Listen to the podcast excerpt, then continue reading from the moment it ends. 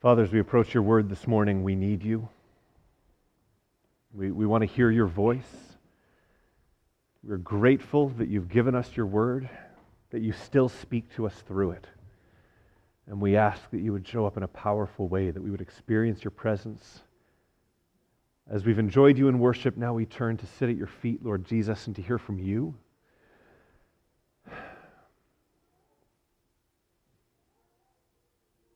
So break through whatever walls we put up between us and you. Allow us to hear your voice. Allow us to hear it with clarity, with conviction and gentleness. We give our lives to you. In your name, amen. Amen. All right, sometimes what we think we need is very different from what we need most. Are you with me on that? Sometimes what we think we need and what we need most actually are kind of competing with each other. And when it comes right down to it, we kind of get mixed up as to which is which. Dad, I need a new iPhone. Arguable. The success you have works fine. And college is coming. Which do you need most? Is the question that seems to start showing up in our house more and more. That wasn't about us. Think about it also, though, from, from I don't know, a more revealing perspective. Many of you know I'm, I'm working on a, a PhD, or at least pretending to, based on the collaborative preaching model that we have here. And I am overwhelmed, short tempered, anxious, and stressed about this whole thing. And Dan continues to nod his head emphatically because he knows my pain. And so I've tried to withdraw from this program like three separate times because I figured if I withdraw from the program, I won't be overwhelmed, short tempered, anxious, or stressed. But it turns out, what if I'm overwhelmed, short tempered, anxious, and stressed, anyways? What if the issue is not the PhD program? I mean, if I finish the PhD, what will I be? Well, I'll be overwhelmed, short tempered, anxious, and stressed, but I'll have a PhD. what if I get out of the program? I'll be overwhelmed, short tempered, and anxious and stressed without a PhD. Turns out, having another degree doesn't make any difference because my heart needs surgery. My character needs to be transformed. What I thought I needed, get me out of this program, Lord, turns out it's not even the issue. What I actually need is for Jesus to transform my heart. See what I mean? What we think we need and what we need most are two different things, and we get so confused with them. Maybe it's you at work and you're saying, oh, if only I could just get a different job or a better job or I could get that promotion because I go to work and I'm stressed and I'm bitter and I don't like the way I'm treated and I'm a pessimist and I have no hope. Maybe a new job would fix that. Or might I suggest to you that whatever job you have, you might be stressed, anxious, hopeless, and a pessimist if those things have taken root in your heart. And maybe what you don't need is a new job, what you need is a new heart. It gets even more intense. Um, I was thinking about it this week, saying, What if you're single and you say, What I need more than anything else is to find a spouse? Maybe I will finally be satisfied. But if, if you look at Scripture, singleness is honored in Scripture. It is celebrated in Scripture. In fact, Paul even says it's better. And we in the church forget that. And I, here's a proposition for you. But what if the sense of dissatisfaction you have in singleness isn't magically made better by suddenly being married? What if what you think you need and what you need most is to be satisfied in Christ? Or what if you're married and you're thinking, if only we had kids? Oh, if only we had kids, that might help with the dissatisfaction in our marriage, or it might magically make everything better. It doesn't. It's just now you have kids. To, it, it actually amplifies whatever issues you have, and now there's noise and chaos all around you all the time. Maybe, maybe the issue is not whether or not you have kids. Maybe there's an issue of satisfaction that you need Jesus to meet in your life. Or maybe you're in marriage wishing you weren't married. Maybe marriage is hard and you're saying everything would be fixed if I could just like not be married anymore. Maybe that dissatisfaction, what you think you need, is not actually what you need most. Maybe what we need most is heart surgery, where for Jesus to meet us in the deepest places of who we are, to tell us what you actually need is me, says the Lord Jesus. Because we get so confused with what we think we need and what we actually need most. And this is where we need Jesus to help us sort it out. And this fall, this fall, my friends, we are going to have a giant come to Jesus moment. We are going to spend the next nine weeks together coming to Jesus. We've been studying the book of First Thessalonians. We've been studying the book of Ezra. If you've been with us for like the last 15 years, we've slowly worked our way through the Old Testament narrative books, you know, from Genesis all the way through to Ezra. I just want to talk about Jesus. Like, it, fine, just get me in the Gospels and let's talk about Jesus. But here's the thing it's dangerous to do that. Because Jesus has this sneaky way of parsing out what we think we need from what we actually need most. And it can be decidedly uncomfortable to come to Jesus. Jesus has this devastating way of taking the confusion that we often face and we say, Lord Jesus, here's what I need. Now, it is not wrong to go to Jesus and say, here's what I need. Right? He says, cast all your anxieties upon him. He says, Let your requests be made known to God. He says, A tender reed he will not snuff out or break. So he wants us to go to him and say, Lord, here's what I need. But at the same time, do we have a posture that says, While I'm saying this is what I need, am I open to you, Lord, saying, But this is what you need more? This is what you need most.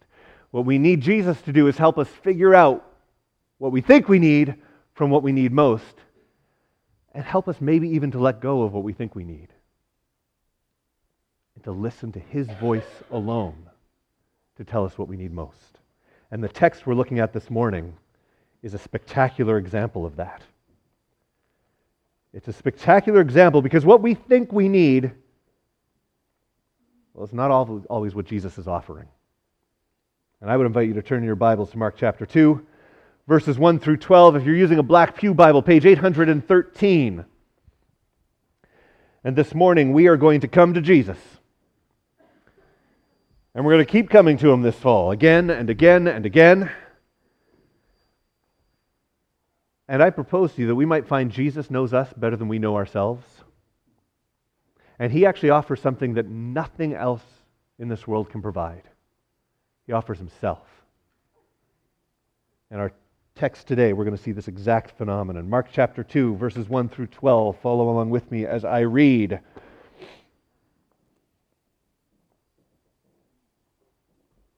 This is a good one. a few days later, when Jesus again entered Capernaum, the people heard that he had come, and they gathered in such large numbers that there was no room left, not even outside the door. And he preached the word to them. Now, some men came, bringing to him a paralyzed man, carried by four of them. And since they could not get him to Jesus because of the crowd,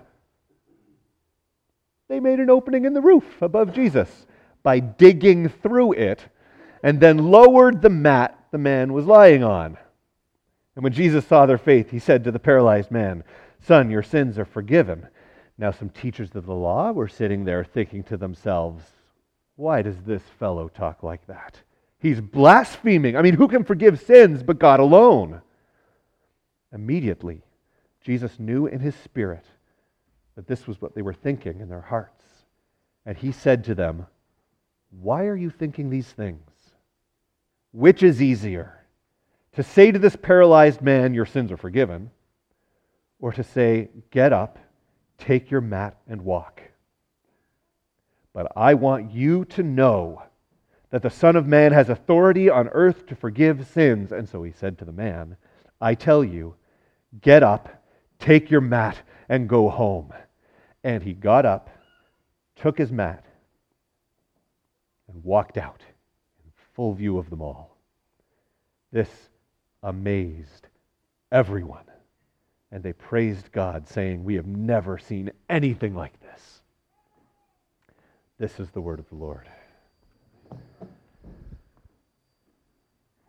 Oh, and it's a good one. It's a good word of the Lord.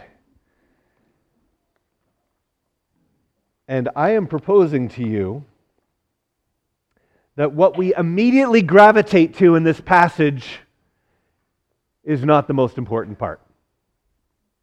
I mean, what, what does everybody gravitate to this passage? Jesus heals the guy. This is amazing. This is what the crowds have been after. This is actually what Jesus is known for. This is the obvious, amazingest part of the text. Jesus heals the guy. This is actually what Mark has even been setting up for us in the Gospel of Mark. We're only in chapter 2, so we're just getting this gospel underway here. Mark starts with you know, John the Baptist and then Jesus getting baptized, inaugurating his ministry. And Jesus calls some disciples, and then his supernatural ministry kicks into gear right? It, he starts driving out demons. He starts healing the sick. He heals Peter's mom. It's fantastic. He heals a man with leprosy and says, Now don't tell anyone. What does the guy do? He goes and tells everyone. And because of that, Jesus can't move around from town to town anymore because the crowds all know what he's doing. Jesus heals people. Jesus drives out demons. Jesus is this incredible show. You don't want to miss it. And so by the time chapter 2 rolls around, it says a few days later, when Jesus again entered Capernaum, the people heard that he'd come home because everybody was talking. All the guy with leprosy's fault, or the man formerly known as the guy with leprosy, all his fault. And they gathered in such large numbers that there was no room left, not even outside the door. They filled the streets trying to get to see Jesus. What were they all here for? What did the crowd want? It's interesting. In the Gospel of Mark, the crowd is almost like a character. It's treated like a character in the Gospel of Mark, and it's not really favorably presented. Crowds are usually in the way in the Gospel of Mark. Like here, they're, they're preventing people from getting to Jesus. They're fickle. They flip flop back and forth. They're obstinate. They're shallow. They're looking for the Messiah to come. But what does the crowd want? They want, they want Jesus to perform for them, they want the show. Over and over again, the crowds come because they want to see this Jesus and they want to see what he's doing. And the, did you hear he fed 5,000 people? Did, maybe he'll feed us too. Maybe, maybe, did you hear he drove out a demon? Did you hear he healed that person? What about that guy with leprosy? Doesn't have leprosy anymore. Let's go find. The crowds want the show. They want Jesus to perform. And over and over again in the Gospel of Mark, this is how the crowds are presented. They're not presented as earnest Jesus seekers. They're looking for Jesus to perform. The text also says, though, that there were some scribes, some, some teachers of the law that were there, the official gatekeepers of the Jewish people's relationship with God. I mean, they study the law so the whole community can be right before God, and they've heard some crazy things about Jesus, too. Right? I mean, Jesus casting out demons. What's that about? Healing the sick. We'd better go and make sure that this Jesus is doing things the right way. We'd better go to make sure he's teaching the right things. We'd better make sure this Jesus is directing people properly through the whole temple system in order to mediate their relationship with God. The crowds, they wanted to see Jesus perform. The scribes wanted to see Jesus conform. And then it happens. The moment no one was waiting for some men come, bringing to him a paralyzed man carried by four of them. And since they could not get him to Jesus because of the crowd, they make an opening in the roof above Jesus by digging through it and then lowered the mat the man was lying on. Full stop. What? Can you imagine how awesome that would have been? Everyone's gathered. Jesus is teaching. Now, you know, these homes, they were basically rectangular sets of walls, and then there would be big beams that would go across in one direction. And then in the opposite direction, slightly smaller poles would be set across. And then maybe some sticks would be set across in this direction, followed by thatch and then mud that would be baked on by the sun to try and prevent water from getting in. The, the text literally says they unroofed the roof. If you think of the process of building a roof like that, now think of unbuilding it. This is not a tidy proposition. So imagine Jesus is sitting there teaching, you know, blessed are the poor. I don't know what he's saying. He's saying something really important. And all of a sudden, some mud starts crumbling and falling down beside him. And I can picture him saying, and another thing, Jesus says, have you, Do you think he stopped? Do you think he stopped teaching? Do you think he was like, oh, let's see how this plays out? Do you think he tried to keep going for a little while? Ignore the man behind the curtain, you know, just let's keep trying to communicate. But the, and, and pretty soon, like one of the sticks falls and maybe hits somebody who's crowding around Jesus. And now people are sort of like, what is going on? They're stepping out of the way. And this guy, uh, they're, they're, a hole is opening. The poles are being pushed aside. There's mud and debris and thatch and sticks falling. And then they lower a guy through the roof.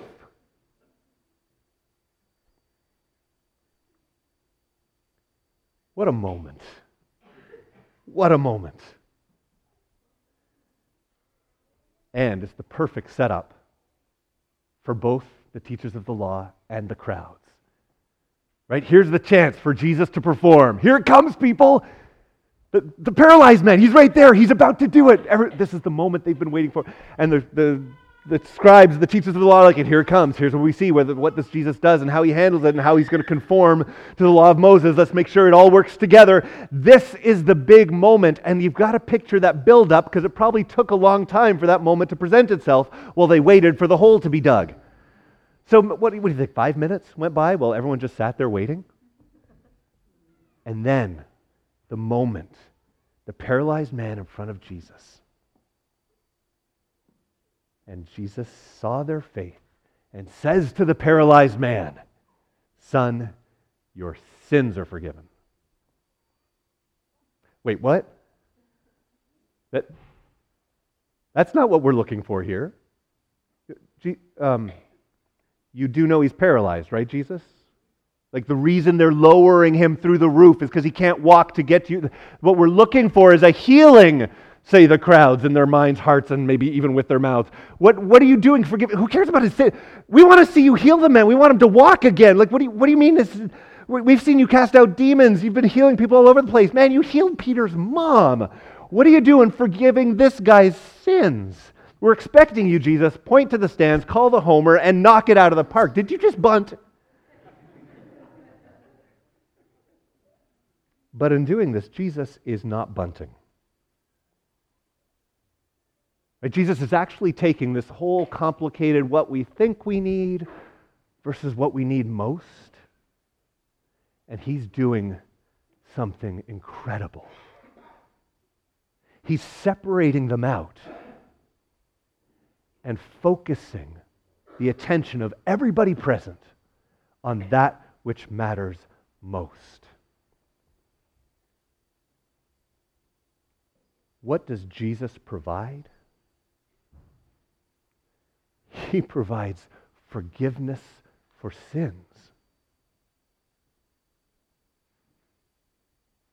What is he doing? What, this is not the script. Well, actually, he's doing two very clear and very specific things that we need to pay attention to. The first is this in forgiving sins, one of the things Jesus is doing is he is revealing his true identity to everybody who is gathered. And by that, he's revealing that he is God. And we see this right from the verses that follow, right? He tells the guy, Your sins are forgiven. And by verse 6, the teachers of the law who are sitting there thinking to themselves, Whoa, whoa, whoa, whoa, whoa, whoa, whoa. Why does this fellow talk like that? He's blaspheming. Who can forgive sins but God alone? and they're not wrong. Who can forgive sins but God alone? That becomes the defining question for Jesus' declaration of his identity. For thousands of years, it has been well established. The only one who forgives sins is God. Back in Exodus, the Lord and Moses were interacting, and the Lord passes in front of Moses, declaring his own name, the Lord, the Lord, compassionate and gracious God, slow to anger, abounding in love and faithfulness, maintaining love to thousands, and forgiving wickedness. Wrapped up in his, his identity as God is the concept of forgiveness. Or you go to a place like Psalm 103, and echoes of Exodus are there compassionate and gracious, slow to anger, abounding in love. But then this beautiful line He will not always accuse, nor will He harbor His anger forever. He does not treat us as our sins deserve or repay us according to our iniquities. For as high as the heavens are above the earth, so great is His love for those who fear Him. As far as the east is from the west, so far as He removed our transgressions from us. This is the character of God. He removes transgression, He forgives sins. Or maybe go to the prophet Isaiah as the Lord is speaking to Isaiah. He says, I, even I, am he who blots out your transgressions for my own sake and remembers your sins. Or the prophet Micah, who is a God like you who pardons sins and forgives the transgression? Love that verse 19. You will again have compassion on us you will tread our sins underfoot and hurl all our iniquities into the depths of the sea. It has been clearly established God is the one who forgives. And here Jesus says, Your sins are forgiven. We need to be clear what Jesus is doing there. Here he's claiming that he is God.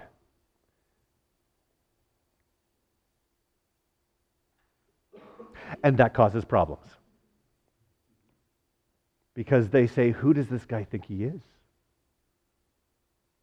He's blaspheming. He's claiming to be God. They, they completely understand exactly what he's saying, and that's why they get so hot and bothered about it. And Jesus immediately knew in his spirit that this is what they were thinking. And so he, the text continues to say, Why are you thinking these things? Jesus asks them.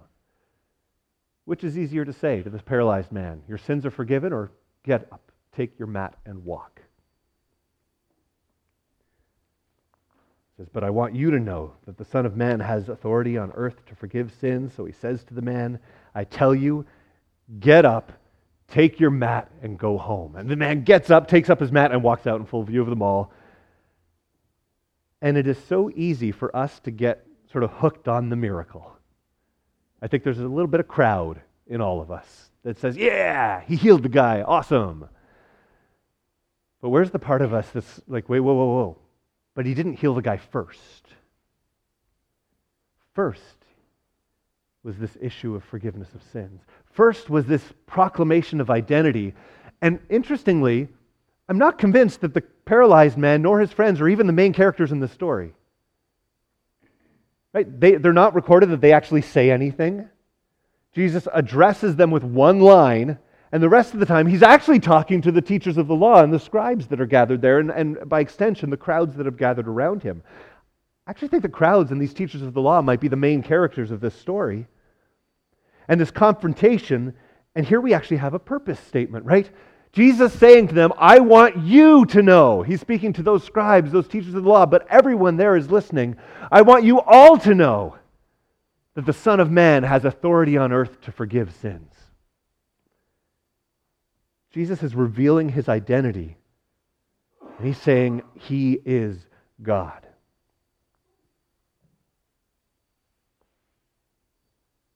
And then, if we've established that much, we move on to the second thing that Jesus is doing. He doesn't just reveal his identity, but then he goes and declares what his priority is.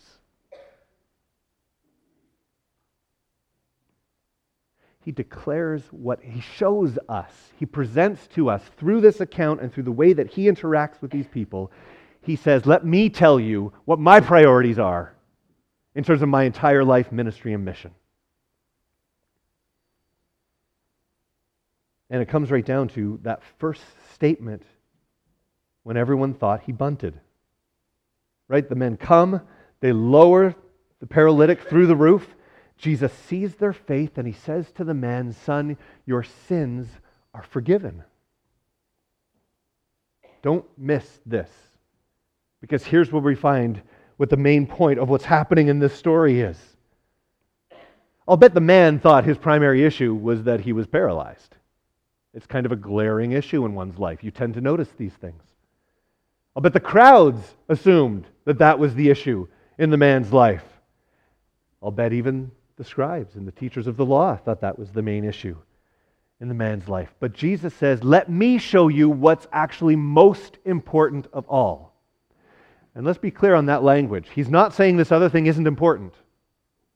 He's saying, Let me show you what's even more important than your physical healing. Your sins are forgiven. Jesus leads with forgiveness. And in so doing, Jesus is saying, Let me tell you what my priority is, and the reason I came to earth, and the reason I am teaching and doing miracles and, and casting out demons and healing Peter's mom and all of it. Let me tell you why everything is happening. It's because I want you to have a renewed life with God.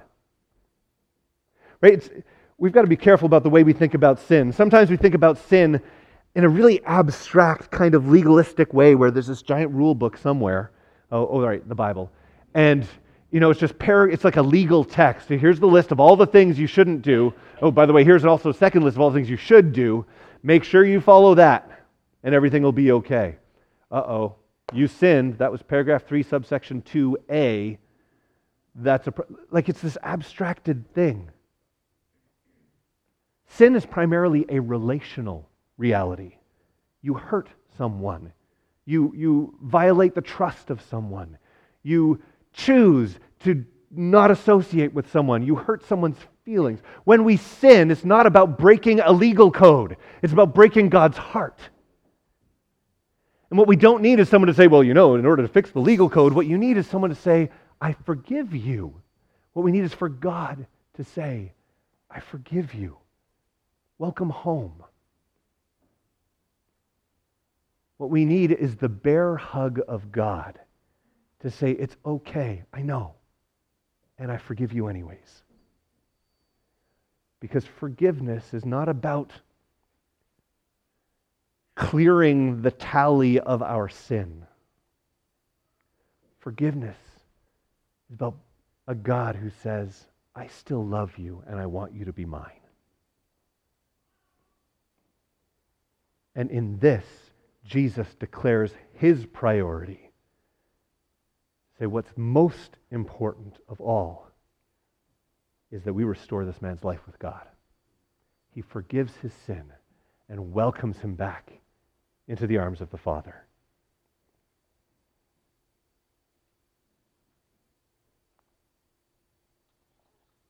And then he heals him, which is fantastic. And we like that part of the story too.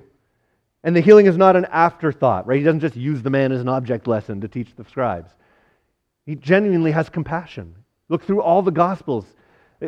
Death and sickness and disease and infirmity, they're all violations on the created world that Jesus has made. And Jesus and the miracles he performs is literally the inbreaking of the kingdom of God, saying the way it was meant to be is the way it will be again. And one day when Jesus comes back, he makes all things new, and there will be no more sickness or sorrow or crying or pain, right? The old order of things will pass away. The kingdom of God will come in power. And so when you look at Jesus' life and ministry and you see these things he's doing, they're not just random. It's the inbreaking of the kingdom of God. And it's also Jesus demonstrating who he is and teaching us what his priorities are. I love that he heals this guy and it makes for a killer ending to the story. But there's this, I wonder,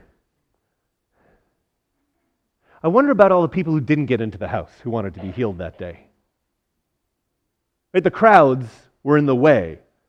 One guy and his buddies chose to go through the roof. But what about the 26 other people who were outside and never got into Jesus? What about the guy who lived the next town over, who heard Jesus had come home, and he got, he, I mean, did everything he could to get there, but actually he missed Jesus. Jesus had already moved on to the next town or to that solitary place where he went off to pray, and he didn't get there in time. Like the Bible always tells us about the highlight reels. but for every highlight reel, there's also people who didn't get healed. And there's people who didn't quite get there in time to see Jesus. Like I think this is a really important part of the story to recognize when we're talking about Jesus' priorities. Life with God, restoring our lives with God, that we can be in a relationship with the God who created us and loves us and wants us to know Him for His glory. That that is His priority. And sometimes He heals. And sometimes He doesn't. And sometimes He resolves whatever situation you're facing, and sometimes He doesn't. And we believe in a God who does the supernatural. We believe in a God who can heal miraculously. We believe in a God who can get you that job, or who can fix that problem, or who can heal your infirmities. And we also recognize that there are times when God chooses not to. And we don't understand why He wouldn't but sometimes he doesn't. And as the people of God, we are forced to wrestle with him on that. And I'm not here pretending to explain why he doesn't, as much as I am trying to show you that either Jesus heals you or he doesn't, but in either case, there's something of even greater priority, which sounds really insensitive. So please hear me with as much sensitivity as you can project onto me as I'm speaking. Certainly, no one wants to hear this when they're in the midst of suffering. So, this is part of equipping a church for when suffering comes. Your life with God matters more than your current circumstances. And that's something Jesus is teaching, even in this text. It, it, I mean, I think about it almost in terms of, of, of the, as I'm pursuing my degree, saying whether I get it or not, my heart needs to be changed. Jesus can heal your sickness and you can still be a lost, broken, alienated person. Then what good do your legs do you? You see, there is a clear priority in the way Jesus moves, acts, and teaches. And it is first and foremost that his priority is to reconcile us to God by forgiving sins. It's why he came. That's the whole idea of the cross, is that when we were dead and broken in our sins, Jesus took our sins upon himself he died on the cross in our place, was buried. He rose again, conquering death, putting our sin as far away from us as the east is from the west, and all of those beautiful Old Testament pictures of a God who forgives. And he rose again that we might have new life with God. It's not about what we're being saved from, it's what we're saved for. And we're saved for a renewed and restored life with God that we get to experience, which means whether He heals us or not, we get Him. Whether He fixes our job situation or not, we get Him. Whether He heals our marriages, we get Him. Whether He fixes our issues with our family, we get Him. Whether He fixes anything in our lives, whether He heals our bodies, we get Him. And when we've got that as our priority, we either get the healing we're seeking or we get the strength to endure whatever it is that God gives because we've got Him.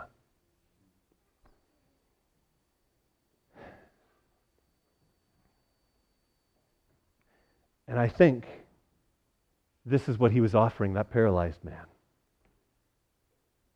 He knew what was going on in this man's life. We don't. But then he's doing all this stuff in front of the crowds. And so he's teaching the crowds hear what the most important thing is. He's not even saying the other things are less important. He's not saying they're not important. He's just showing them what the most important thing is. And then something that struck me also this week, he's even saying it for those teachers of the law who really get a bad reputation when you read the Bible. Right? They're always confronting Jesus. They're always adversarial. They're always angry.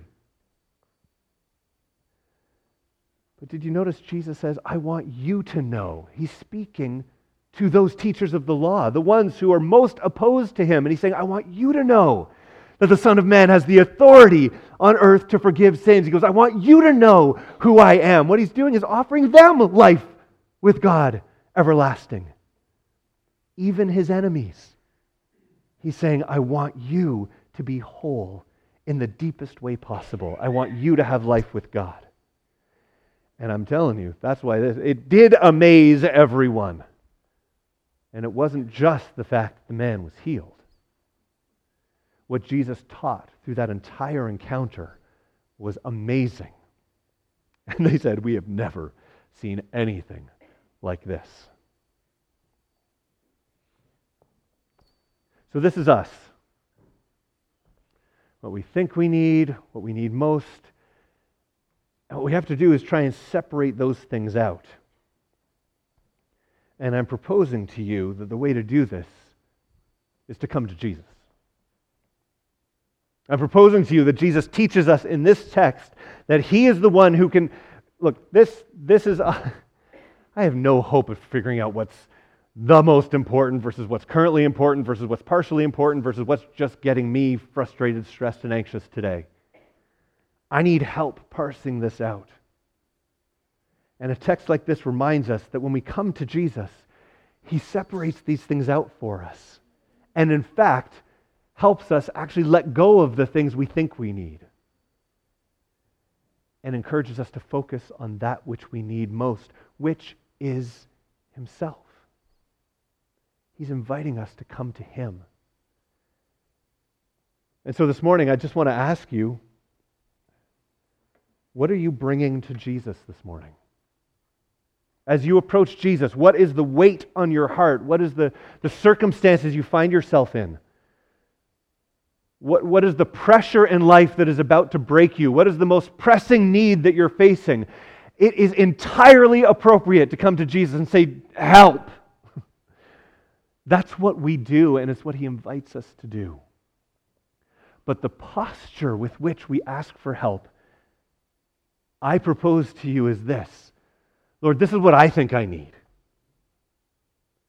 Help me to let go. Show me that I actually need to find my identity, to find my worth, to find my value, to find my strength to face whatever challenges come my way. I need to find that in you. Jesus, I need you. And together, man, you and I, we can face anything. And He may heal. And when He does, we rejoice. And He may not. When he doesn't, we persevere. We come together as God's people, reminded that the most important thing is life with God to be enjoyed now and forever.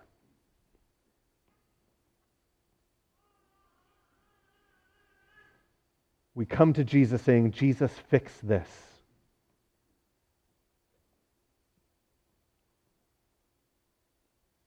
And Jesus says, what you just need is me. That's hard, but it's true.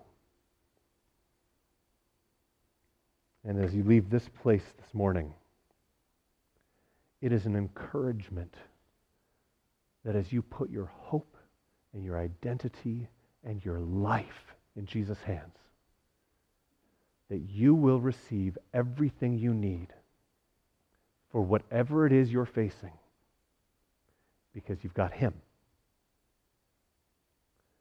It's not that you don't have needs.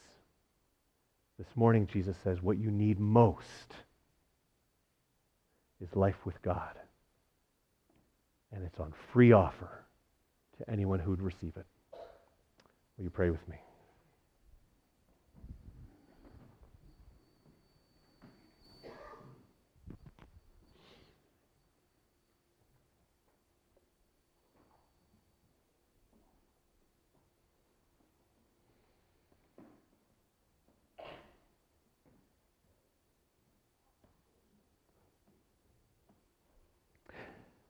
Jesus, I was afraid to preach this because I never want to look at someone who is suffering and say, oh, you need Jesus. I don't want trite church answers to be the standard fare that we teach a community church.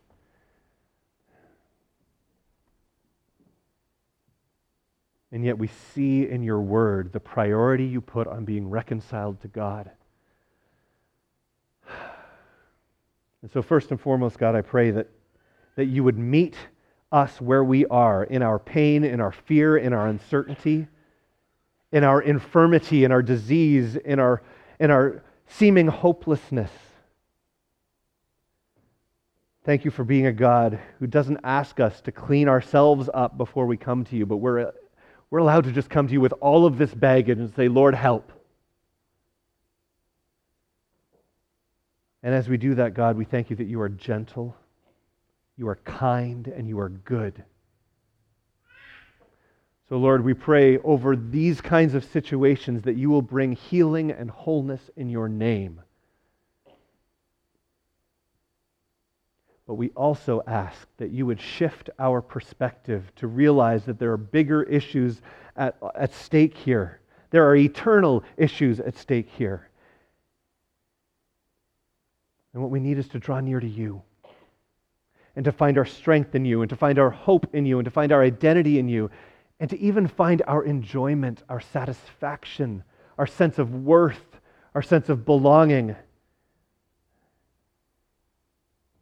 Satisfy us in you, in the deepest places of who we are. Meet our needs with your very presence